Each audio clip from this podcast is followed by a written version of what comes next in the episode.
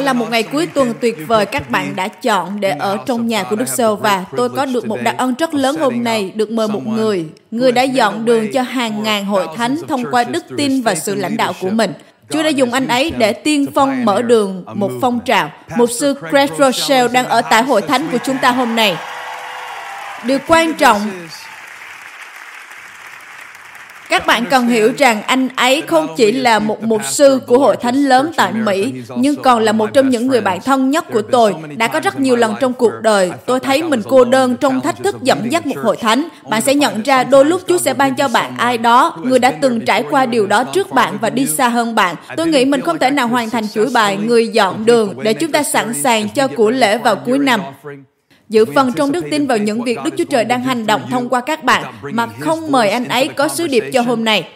Anh ấy là người lãnh đạo của một tổ chức đã giúp tạo ra phần mềm kinh thánh cho hàng trăm triệu chiếc điện thoại, iPhone và các thiết bị khác, phần mềm kinh thánh YouVersion. Anh ấy là người được Chúa sử dụng như một người tiên phong mở đường trong phong trào Multisite hình thành các mạng lưới trang web kết nối.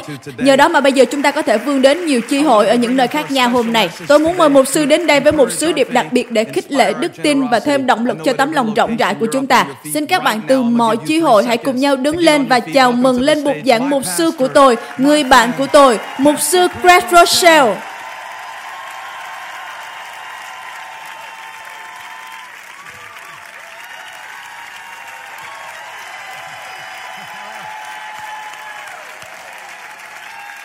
Wow!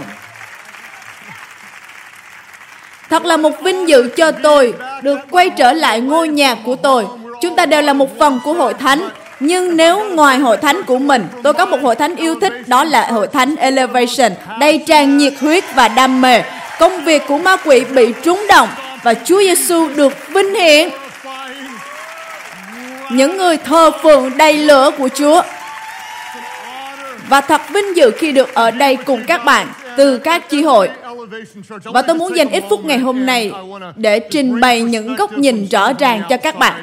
Và tôi hy vọng mỗi ngày mà các bạn sống, các bạn sẽ cảm ơn Chúa vì các bạn không chỉ là một phần của một hội thánh địa phương đầy năng quyền, nhưng là một phần của một phong trào thuộc linh đang động chạm nhiều người trên khắp thế giới này vì tấm lòng rộng rãi hào phóng, trung tín của các bạn, sự cầu nguyện và niềm đam mê của các bạn. Và tôi cũng muốn tỏ lòng quý trọng đối với gia đình mục sư của các bạn, mục sư Steven và cô Holly. Các bạn là những người tuyệt vời nhất, tôi yêu quý các bạn.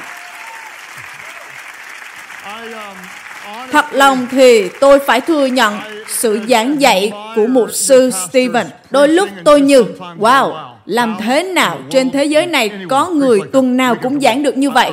Tôi thừa nhận sự lãnh đạo của cậu. Tôi yêu quý cậu như một người bạn. Và tôi thích chính con người của cậu. Sự ngay thẳng, tâm tánh, sự rộng rãi hào phóng, niềm đam mê và cách mà cậu yêu mến mọi người. Cách mà cậu trao giảng lời Ngài Cậu đang lót đường và Holly. Từ những lần gần nhất tôi ở cùng với chồng của cô, cậu ấy luôn khoe về cô. Sức mạnh trong hôn nhân của hai bạn, con người của các bạn. Các bạn là cha mẹ của những đứa trẻ rất tuyệt vời. Tôi yêu chúng như con của mình. Các bạn rất tuyệt vời. Hỏi hội thánh, các bạn có thể giúp tôi bày tỏ lòng quý trọng với những người tiên phong mở đường này đến mục sư Stephen và cô Holly được không?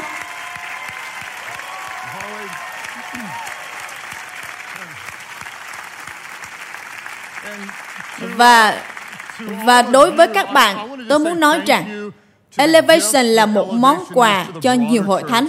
Các bạn chính là món quà. Các bạn chính là món quà. Không có một cuối tuần nào trôi qua ở hội thánh chúng tôi từ 27 chi hội mà chúng tôi không hát những bài hát của các bạn. Các bạn đóng một vai trò rất ý nghĩa. Chúng tôi đến sẵn sàng thờ phượng và tuần nào chúng tôi cũng hát những bài hát của các bạn. Chúng tôi đến đền thờ Chúa và tin Chúa sẽ hành động một lần nữa ở đất cũng như ở thiên đàng. Các bạn đang tạo ra những món quà cho hàng ngàn hội thánh trên khắp thế giới này. Các bạn tạo ra một bầu không khí của sự thờ phượng.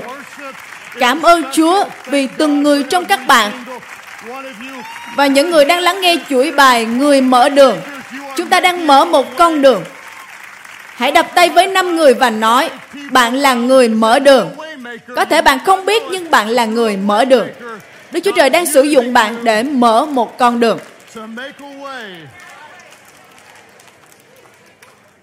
Thật là một vinh dự cho tôi để góp phần trong chuỗi bài Người mở đường này. Đây là một khoảng thời gian rất quan trọng trong năm tại hội thánh Elevation, để chúng ta nhìn lại và biết ơn vì những gì Chúa đã làm suốt năm qua. Với bốn chi hội mới được thành lập tại hội thánh Elevation và chạm đến hàng triệu người online và hàng triệu người, hàng triệu người thông qua YouTube và mục vụ trên TV. Mỗi lần tôi mở TV lên thì tôi như, hãy giảng nữa đi mục sư Stephen, giảng đi mục sư Stephen.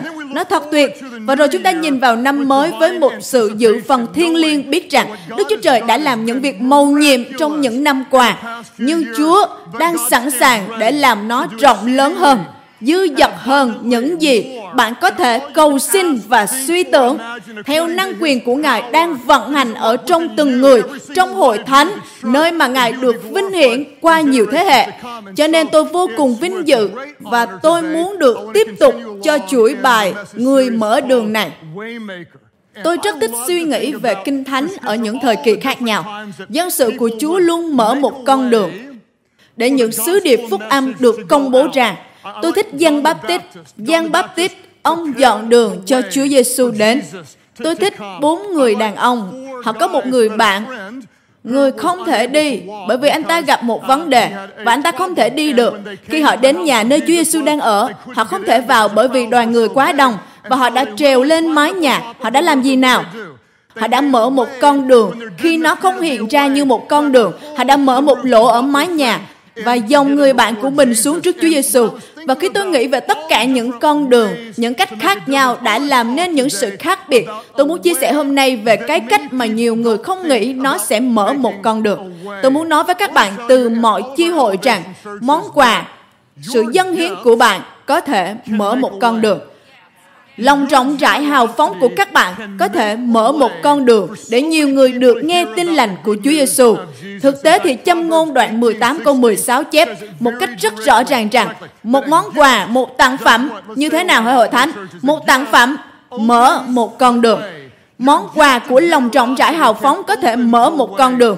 Thực tế thì nó rất năng quyền với tôi. Nếu bạn chỉ nhìn vào cựu ước, thì có một nhà tiên tri trong sách Sachari nói về việc một ngày nào đó Chúa Giêsu sẽ đến.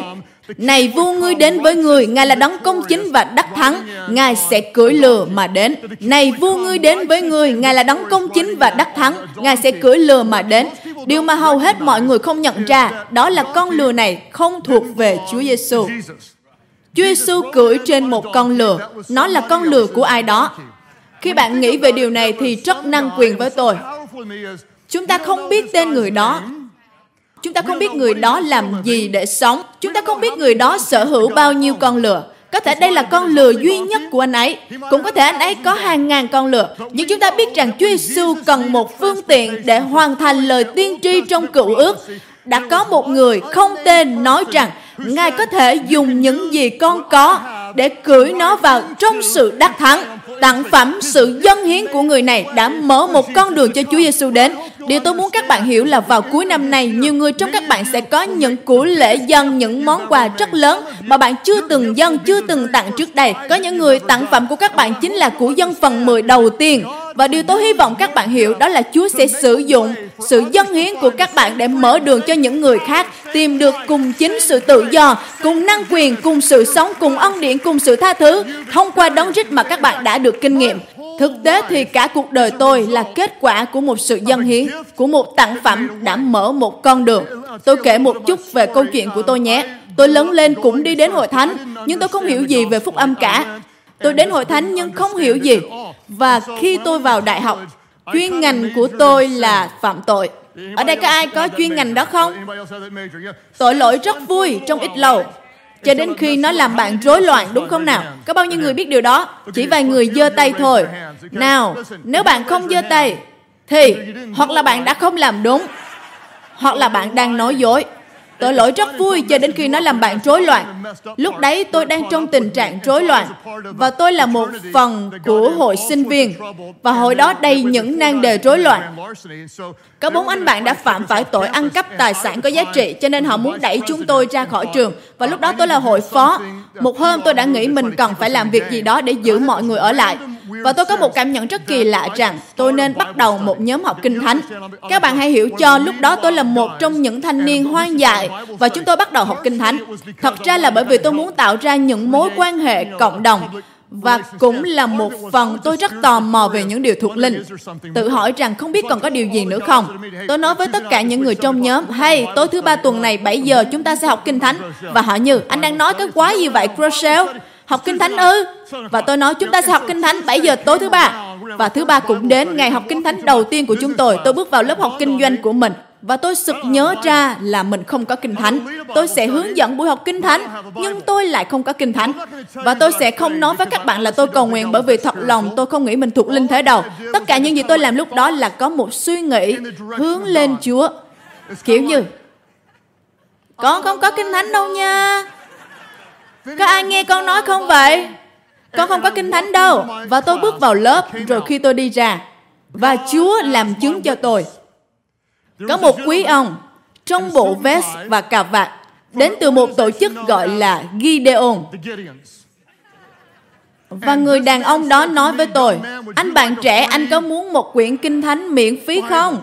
Và ông trao cho tôi quyển kinh thánh tân ước màu xanh lá. Và khi tôi cầm nó tôi như,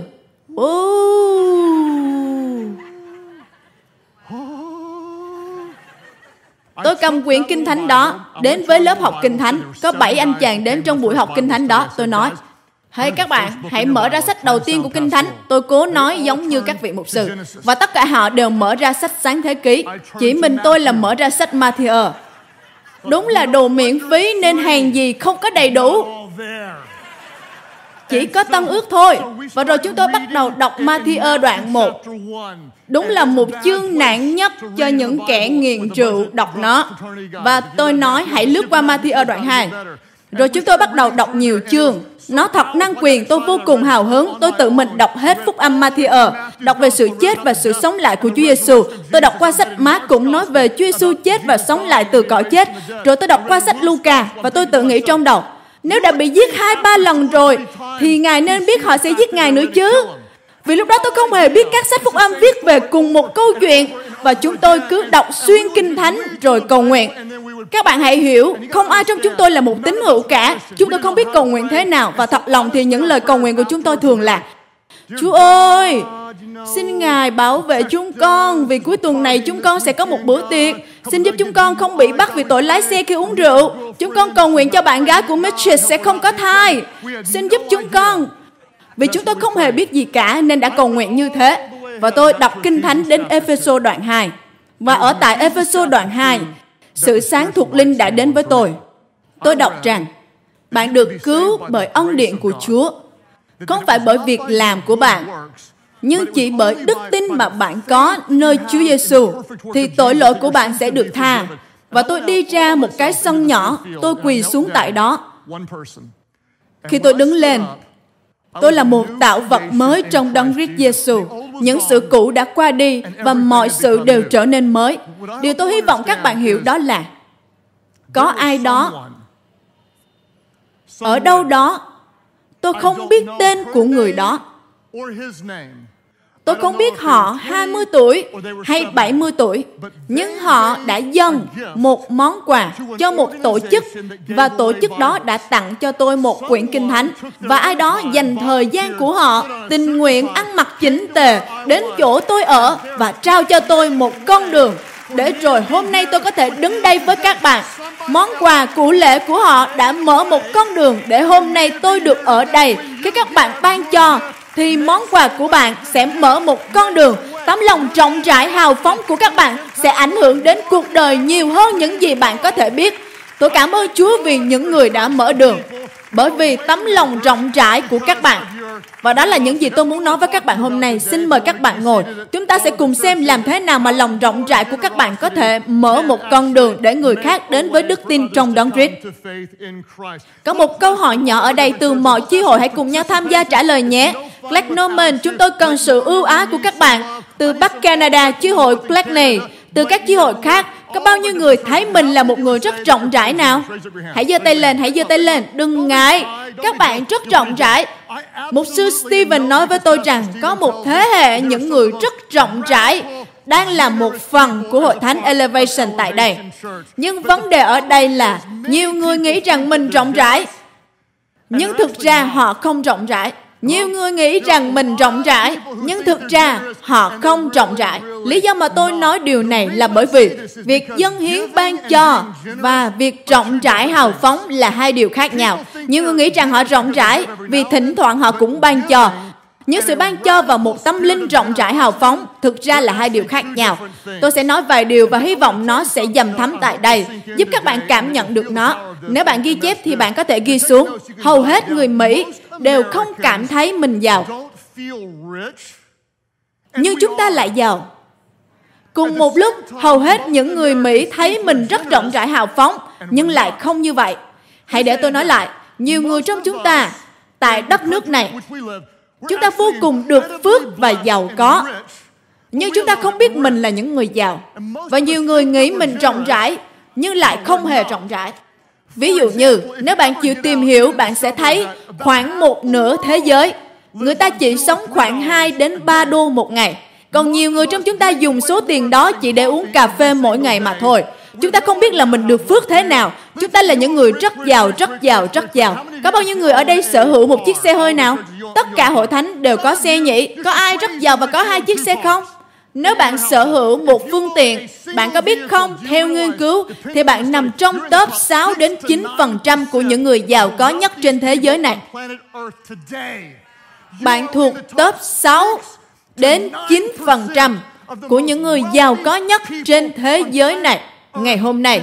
Chúng ta là những người giàu mà chúng ta không biết. Nhiều người trong các bạn rất giàu. Để tôi chỉ cho các bạn thấy mình giàu cỡ nào nhé. Nó sẽ khiến các bạn ngạc nhiên đấy. Bạn rất giàu và ngày hôm qua, bạn bước lên chiếc xe của mình đầy xăng và bạn lái nó đi qua 8 nhà hàng khác nhau để đến được nhà hàng mà bạn yêu thích nhất. Và bạn rất giàu. Bạn bước vào nhà hàng đó và có một người lạ mời bạn ngồi bạn đặt thức ăn với người đó.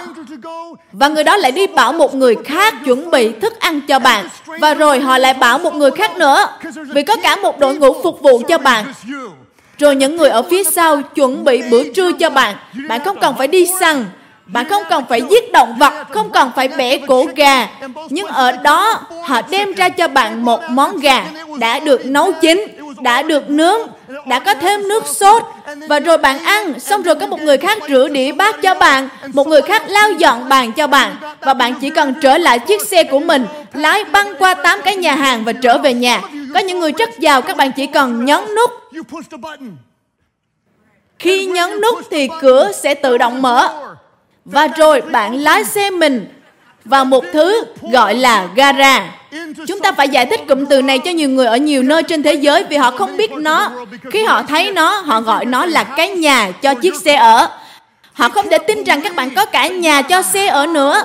Nhiều người trong các bạn có nhà cho đến hai chiếc xe. Có những người có cả nhà cho cả ba chiếc xe. Nếu chỉ đổ hai chiếc xe ở đó, thì phần trống còn lại các bạn sẽ dùng để đặt tùm lum đồ ở đó. Bởi vì nhà của các bạn quá nhiều đồ nên bạn thậm chí phải cất chúng trong gara xe. Bạn giàu đến vậy đấy. Và rồi bạn bước vào nhà. Bạn có thiết bị điều khiển không khí. Rồi bạn đến với một thiết bị gọi là tủ lạnh.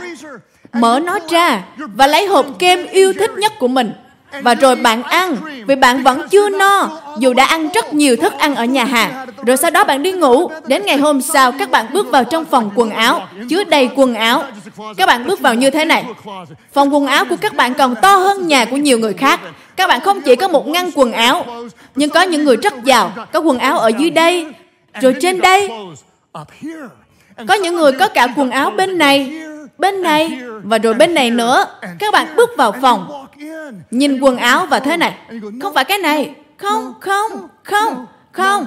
Bạn lựa hết đồ và cuối cùng bạn nói ồ mình không có gì để mặc cả. bạn giàu như vậy đấy. bạn giàu như vậy đấy. nhiều người mỹ chúng ta giàu có hơn mức bình thường. nhưng chúng ta lại không biết. Nhưng cùng một lúc chúng ta lại cảm thấy mình rộng rãi và chúng ta lại không hề lý do mà chúng ta nghĩ mình rộng rãi là bởi vì thỉnh thoảng chúng ta cũng dâng hiến, cũng ban cho. Nhưng ban cho và sống rộng rãi là hai điều khác nhau. Tôi không muốn làm ai thấy tệ, nhưng tôi muốn nói rõ ràng về những điều này.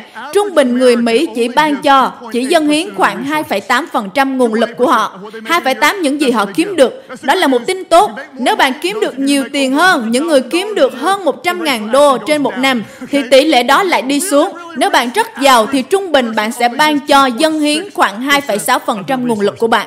Đó là một điều đáng buồn. Chúng ta giàu, chúng ta nghĩ mình rộng rãi, nhưng nhiều lần chúng ta không nhận ra mình không phải như vậy. Tại sao chúng ta lại không ban cho, dân hiến nhiều hơn?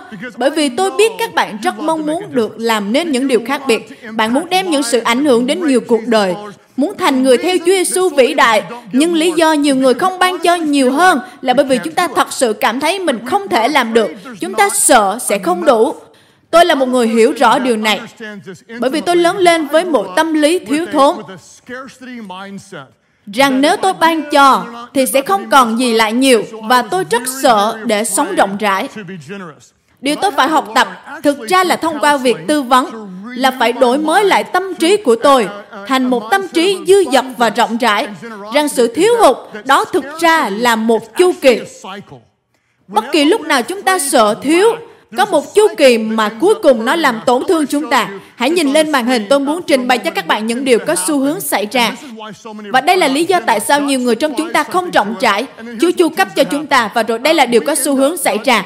Chúa chu cấp cho chúng ta, và rồi chúng ta tiêu dùng, tiêu xài. Vì điện thoại iPhone 10 mới ra, chúng ta cần mua một đôi giày mới. Chúng ta cần mua một cái túi hợp thời chúng ta tiêu xài. Và rồi điều kế tiếp đó là chúng ta bị thiếu hụt. Bởi vì chúng ta đã chi xài quá nhiều. Chúng ta tiêu xài và rồi chúng ta thiếu hụt. Rồi sau đó, chúng ta sợ hãi vì tháng còn dài mà tiền đã hết. rồi chúng ta quay lại với sự chu cấp của chúa và rồi chúng ta lại tiêu xài rồi lại thiếu rồi sợ hãi rồi lại tiêu xài rồi thiếu rồi sợ.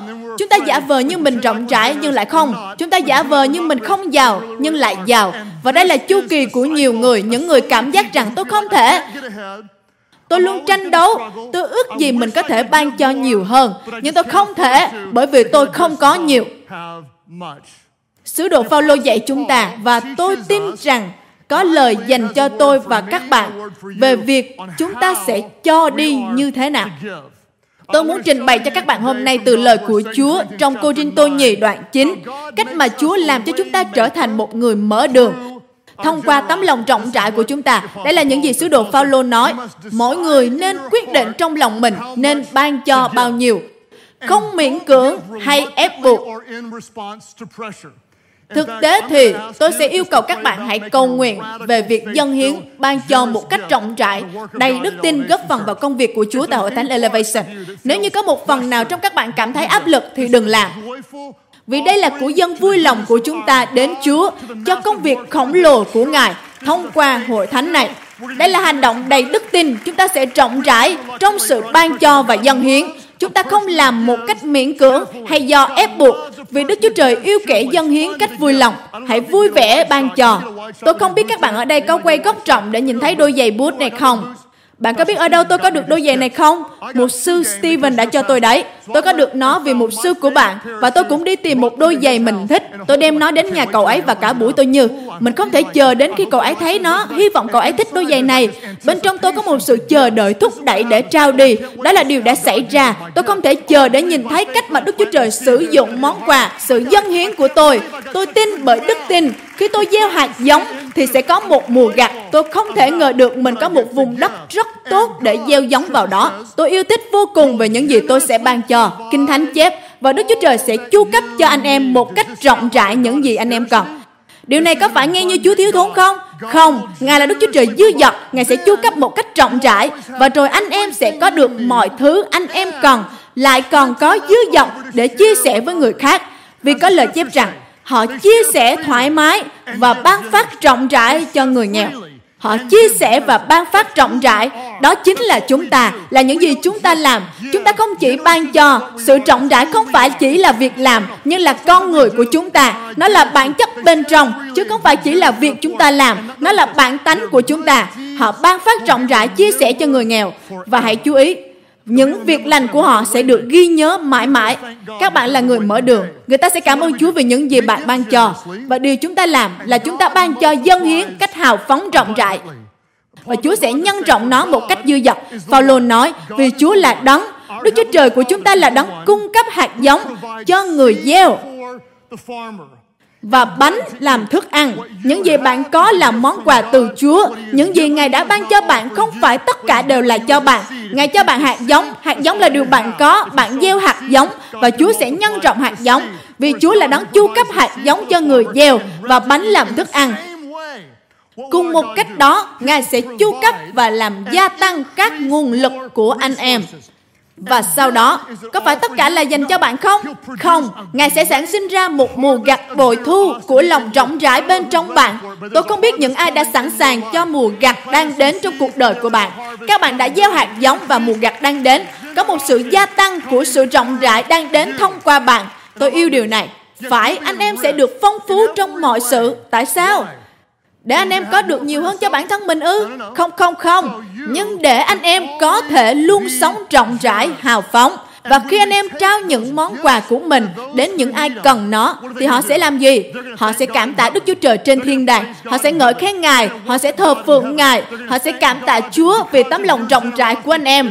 Nó đã mở một con đường để họ kinh nghiệm được ân điện của Chúa Giêsu. Họ sẽ cảm tạ Chúa vì các bạn và sự trung tín của các bạn. Chúng ta sẽ làm gì?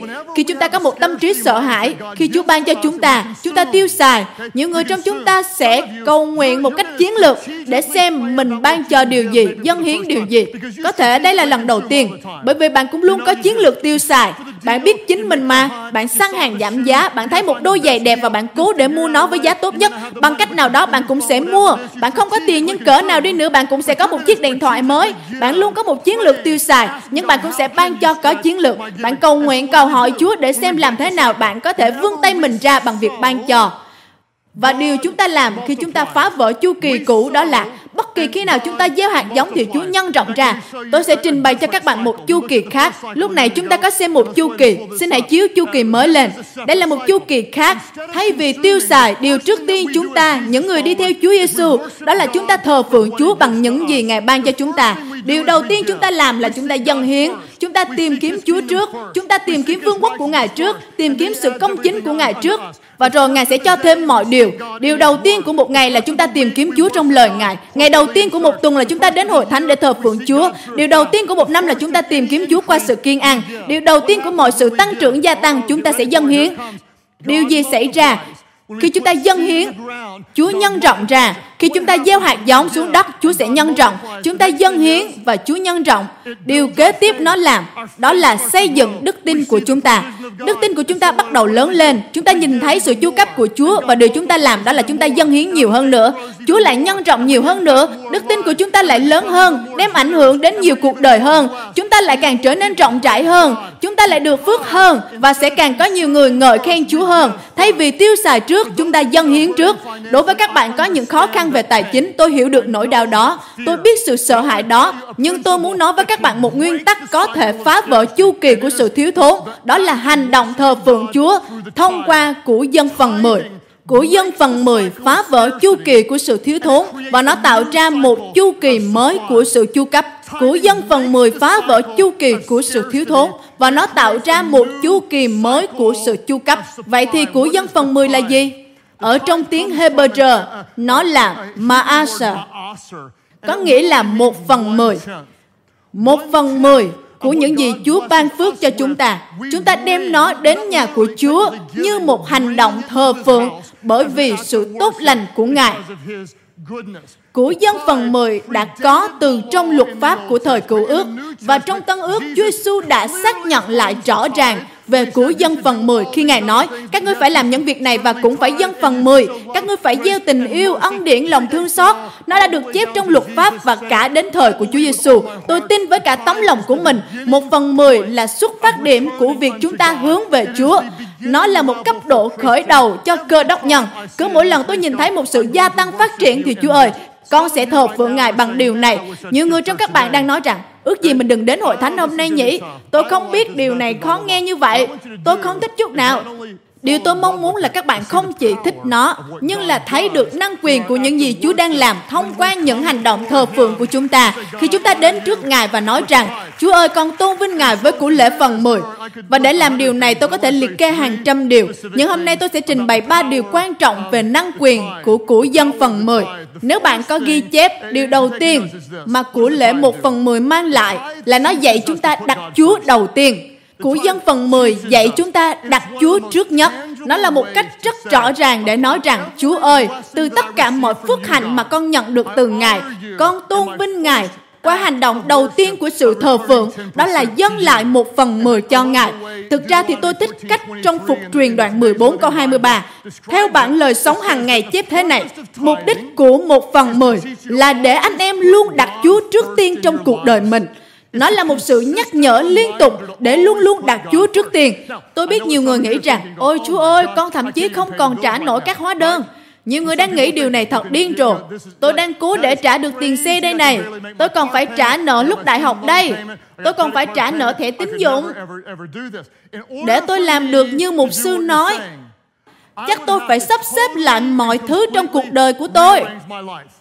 Đúng rồi, đó là những gì tôi muốn nói đấy. Tôi phải đưa ra nhiều sự thay đổi khổng lồ đấy mục sư. Vâng. Tôi có thể phải bán thứ gì đó đi đấy. Tôi có thể phải làm những điều hoàn toàn khác đấy. Vâng, đó chính xác là những gì tôi đang nói. Bởi vì mục đích của một phần mười là dạy chúng ta đặt Chúa trước tiền. Nhưng tôi phải thay đổi rất nhiều. Vâng, bạn nên làm thế để đặt Đức Chúa Trời đầu tiên trong cuộc đời mình. Và chúng ta phải thờ phượng Ngài trước hết. Vấn đề ở đây là đòi hỏi đức tin để dân hiến trước. Nếu sau cùng bạn mới dân hiến thì không cần đức tin gì cả. Nhưng cần đức tin để nói với Chúa rằng Chúa ơi, trước khi con biết được việc này kết thúc ra sao thì con sẽ tôn vinh Ngài. Ngài quá tốt lành, quá thành tín. Ngài luôn ở cùng con, không bao giờ bỏ rơi con hay khiến con thất vọng. Ngài luôn làm việc tốt cho con. Ma quỷ toan làm điều hại con, nhưng Đức Chúa Trời luôn làm điều tốt cho con. Con tôn vinh Ngài, đặt Ngài trước tiên trong hành động thờ phượng của con. Phần 10 dạy chúng ta đặt Chúa trước nhất. Điều thứ hai, nó mang lại là xây dựng đức tin của chúng ta. Phần 10 xây dựng đức tin của chúng ta. Malachi đoạn 3 câu 10 đến câu 11. Vô cùng năng quyền. Nơi duy nhất trong Kinh Thánh, Chúa nói chúng ta được phép thượng ngại. Điều này được chép vì Chúa sẽ làm y như vậy. Đây là những gì Malachi nói. Hãy đem tất cả phần 10 vào kho để có lương thực trong nhà ta. Đức Chúa Trời nói rằng, hãy lấy điều này mà thử ta. Nếu các con không tin, thì hãy thử đi và xem ta tốt lành thế nào. Đức Sêu và phán, xem ta có mở các cửa sổ trên trời cho các con và đổ phước xuống cho các con đến nỗi không chỗ chứa chăng. Chúa đã nói gì nào? Hãy thử ta, hãy thử ta, hãy dâng cho ta điều đầu tiên và tốt nhất của con và tin rằng ta sẽ ban phước cho những điều còn lại. Hãy dâng cho ta điều đầu tiên và tốt nhất của con, rồi tin cậy rằng ta sẽ ban phước những điều còn lại. Nói một cách khác, hãy nhìn xem phước hạnh của Chúa trên tài chính của bạn. Xem 90% với sự chúc phước của Chúa có gì khác so với 100% mà không có sự chúc phước của Chúa không? Hãy thử ta. Chúa nói, nhìn xem ta có mở cửa sổ trên trời cho các con hay không. Hãy để tôi kể cho các bạn hành trình của tôi. Tôi đã kể cho các bạn cách mà tôi đến với đức tin của Đấng Christ. Có người đã cho tôi kinh thánh, có người đã chi trả cho điều đó và mở đường cho tôi. Tôi trở thành một người mới đi theo Đấng Christ và tôi bắt đầu đến hội thánh. Tôi nghe một người giảng về phần 10 và nó khiến tôi ngạc nhiên. Tôi nghe một sứ điệp khác về một phần 10 và tôi nói ok tôi sẽ làm thế. Tôi lấy một phần 10 những gì tôi kiếm được Tôi đến một nhà sách cơ đốc và tôi mua một đống áo và đĩa nhạc với số tiền đó. Tôi ngốc như thế đấy, tôi không hiểu và tôi không muốn dâng nó. Cuối cùng tôi nghe một sứ điệp thứ ba và nó bắt phục tôi rằng Chúa Giêsu đã xác nhận lại điều này. Nó đã được nói đến trong cựu ước và đây là hành động của sự thờ phượng. Tại sao tôi lại chiến đấu hết sức chống lại việc dâng hiến cho Chúa bằng một hành động của sự thờ phượng mà tôi đã tin? Tôi sẽ thử. Và ở thời sinh viên, tôi đã bắt đầu làm việc. Ở thời đại học, tôi chơi bóng tennis. Tôi bắt đầu mở hội trại tennis và tôi có các học sinh. Tôi như một doanh nghiệp nhỏ, tôi kiếm được khá nhiều tiền ở tuổi 20 và tôi gom hết tiền cuối mùa hè. Và tôi lấy một phần mười. Đối với tôi, đó là một số tiền rất rất rất lớn. Tôi ghi một tấm chi phiếu cho một hội thánh và sau đó tôi biết được đó là chính xác số tiền mà hội thánh cần để mua một gian nhạc kho và nó thổi bay tôi. Ngày trước thì chúng tôi ghi chi phiếu. Nếu bạn không biết chi phiếu là gì thì hãy lên Google tìm và hỏi bà của mình nhé. Khi tôi trao tấm chi phiếu thì tay của tôi rung vì tôi rất sợ. Đây là câu chuyện thật. Ngày hôm đó tôi trở về nhà và lúc đó tôi đã để dành tiền để mua xe hơi vì tôi đã để dành được một phần và tôi muốn có đủ. Lúc đó bà tôi, người mà chúng tôi nghĩ là không có gì cả, bà lớn lên trong sự trầm cảm, sống rất giản dị không bao giờ đi đâu ra khỏi Texas cả. Bà chưa từng đi đâu cả.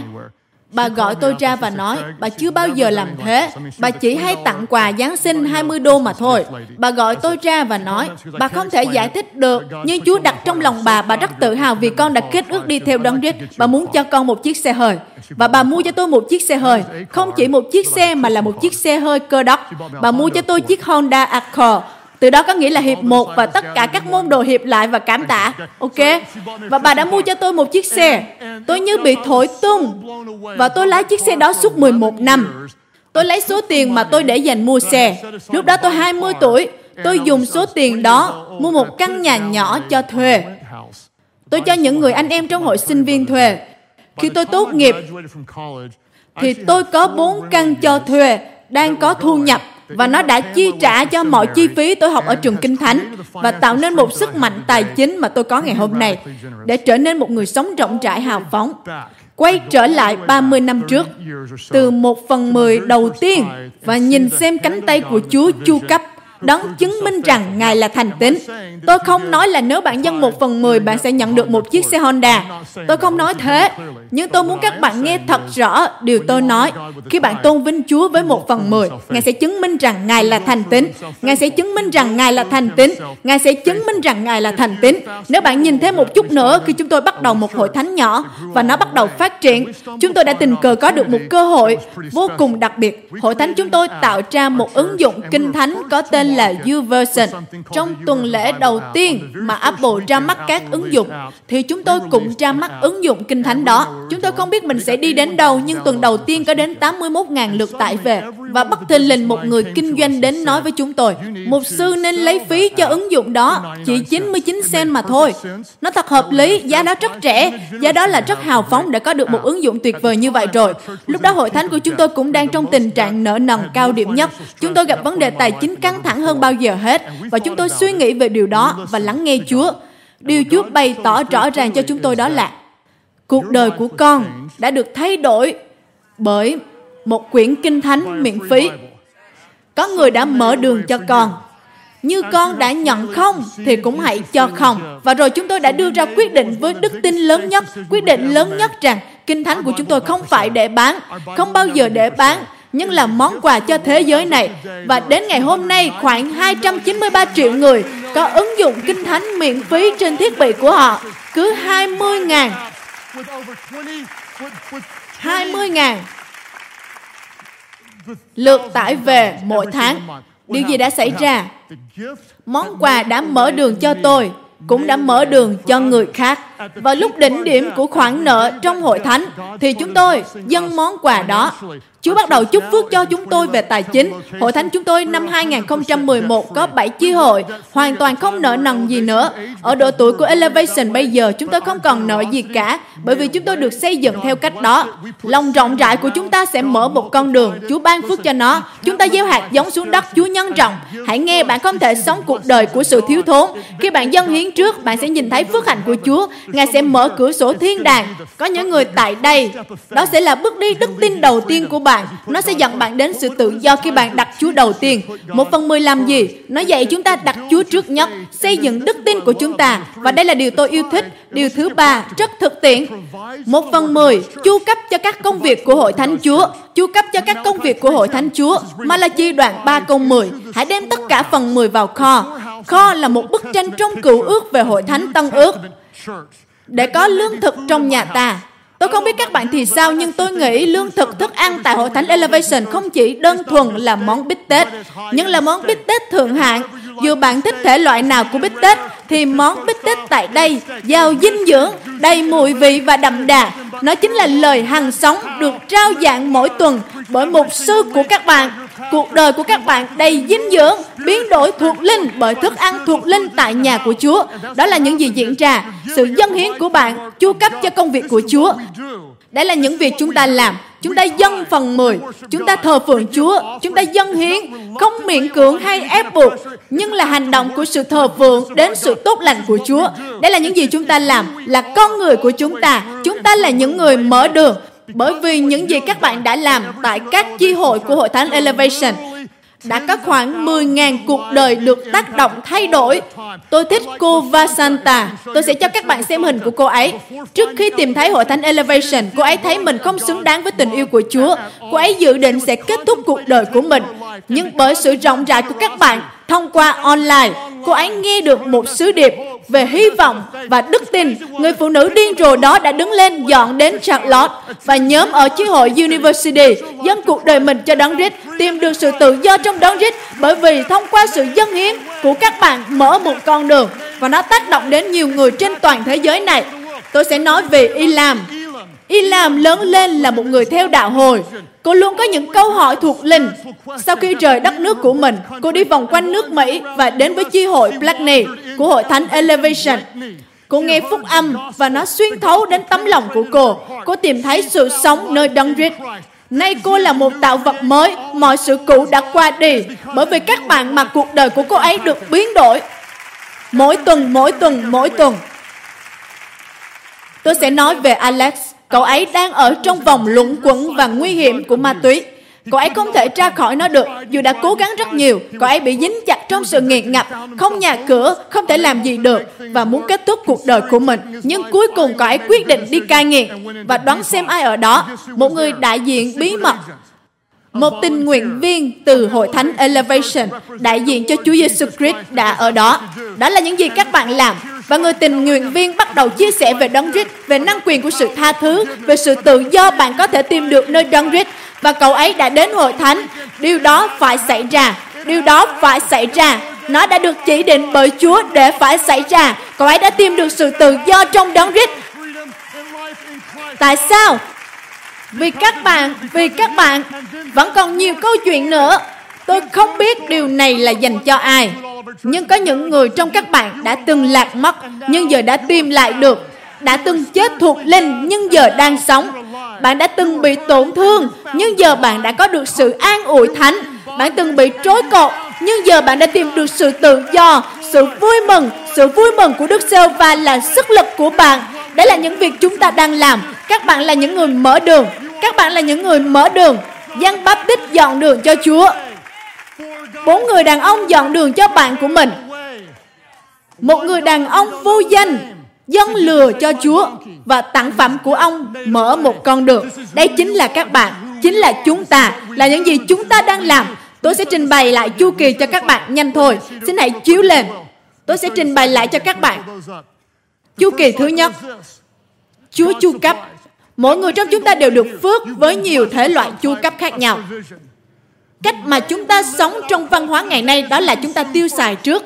Và rồi chúng ta làm gì? Chúng ta biết điều này bởi vì chúng ta sống trong nó. Nhiều người trong chúng ta bị thiếu thốn và sợ hãi. Chúng ta sợ, nhưng rồi chúng ta lại tiêu xài.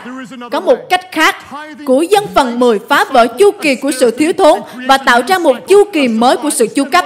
Là những người theo Chúa Giêsu, điều đầu tiên chúng ta làm đó là chúng ta dâng hiến. Đó là hành động thờ phượng hướng đến Chúa của chúng ta. Rồi Chúa sẽ nhân rộng nó ra, rồi đức tin của chúng ta sẽ lớn lên và chúng ta lại dâng nhiều hơn nữa. Chúng ta lại dâng nhiều hơn nữa. Mục sư của các bạn sẽ trao cho các bạn một món quà. Đó là một cơ hội để được gieo giống vào vùng đất tốt. Các bạn là những người đã dâng phần 10 rồi. Các bạn hãy dâng hiến.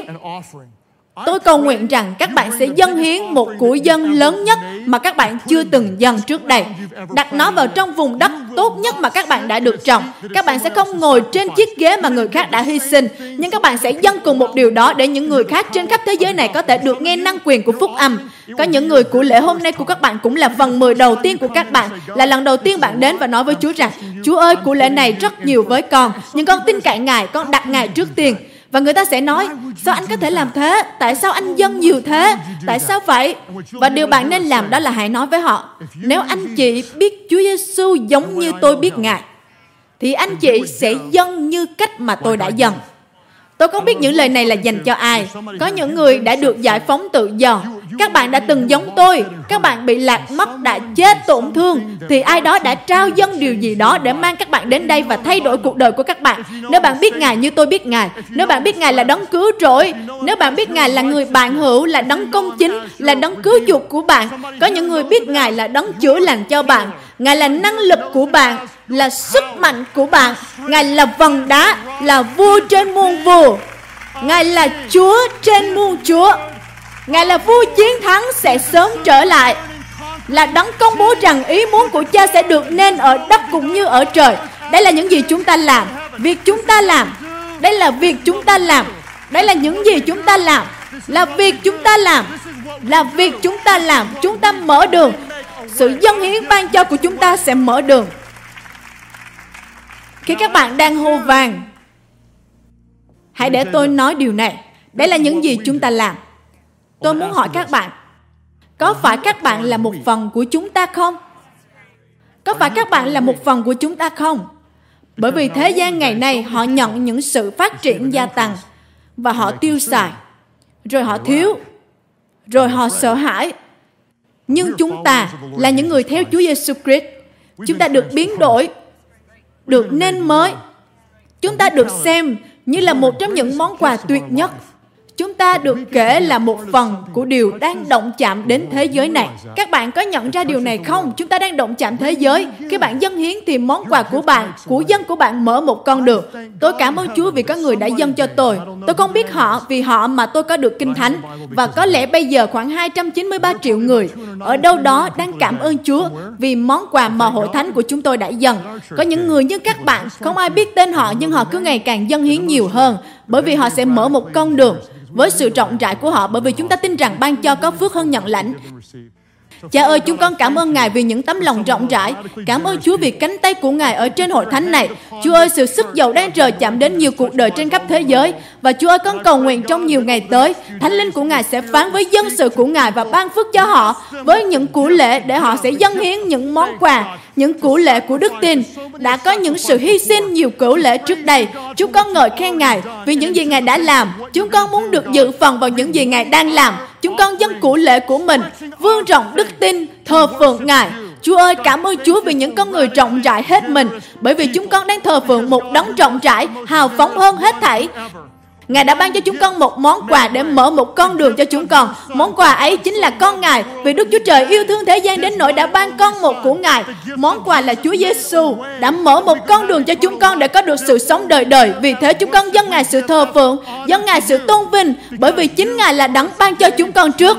Chúa ơi, chúng con cảm ơn Ngài vì những người tin theo Chúa Giêsu được đầy dẫy đức tin và lòng rộng rãi, những người đắc thắng ma quỷ, tin theo kinh thánh, thờ phượng Đức Chúa Trời. Những người theo Chúa Giêsu sẽ nhìn thấy những điều Chúa đang hành động thông qua cuộc đời của họ. Chúa ơi, chúng con thờ phượng Ngài, tôn vinh Ngài, dâng Ngài mọi sự ngợi khen. Từ mọi chi hội chúng con cảm ơn Ngài vì được dâng hiến cho Ngài là đấng đã ban cho chúng con trước. Nào hãy dâng Ngài mọi sự ngợi khen và vinh hiển.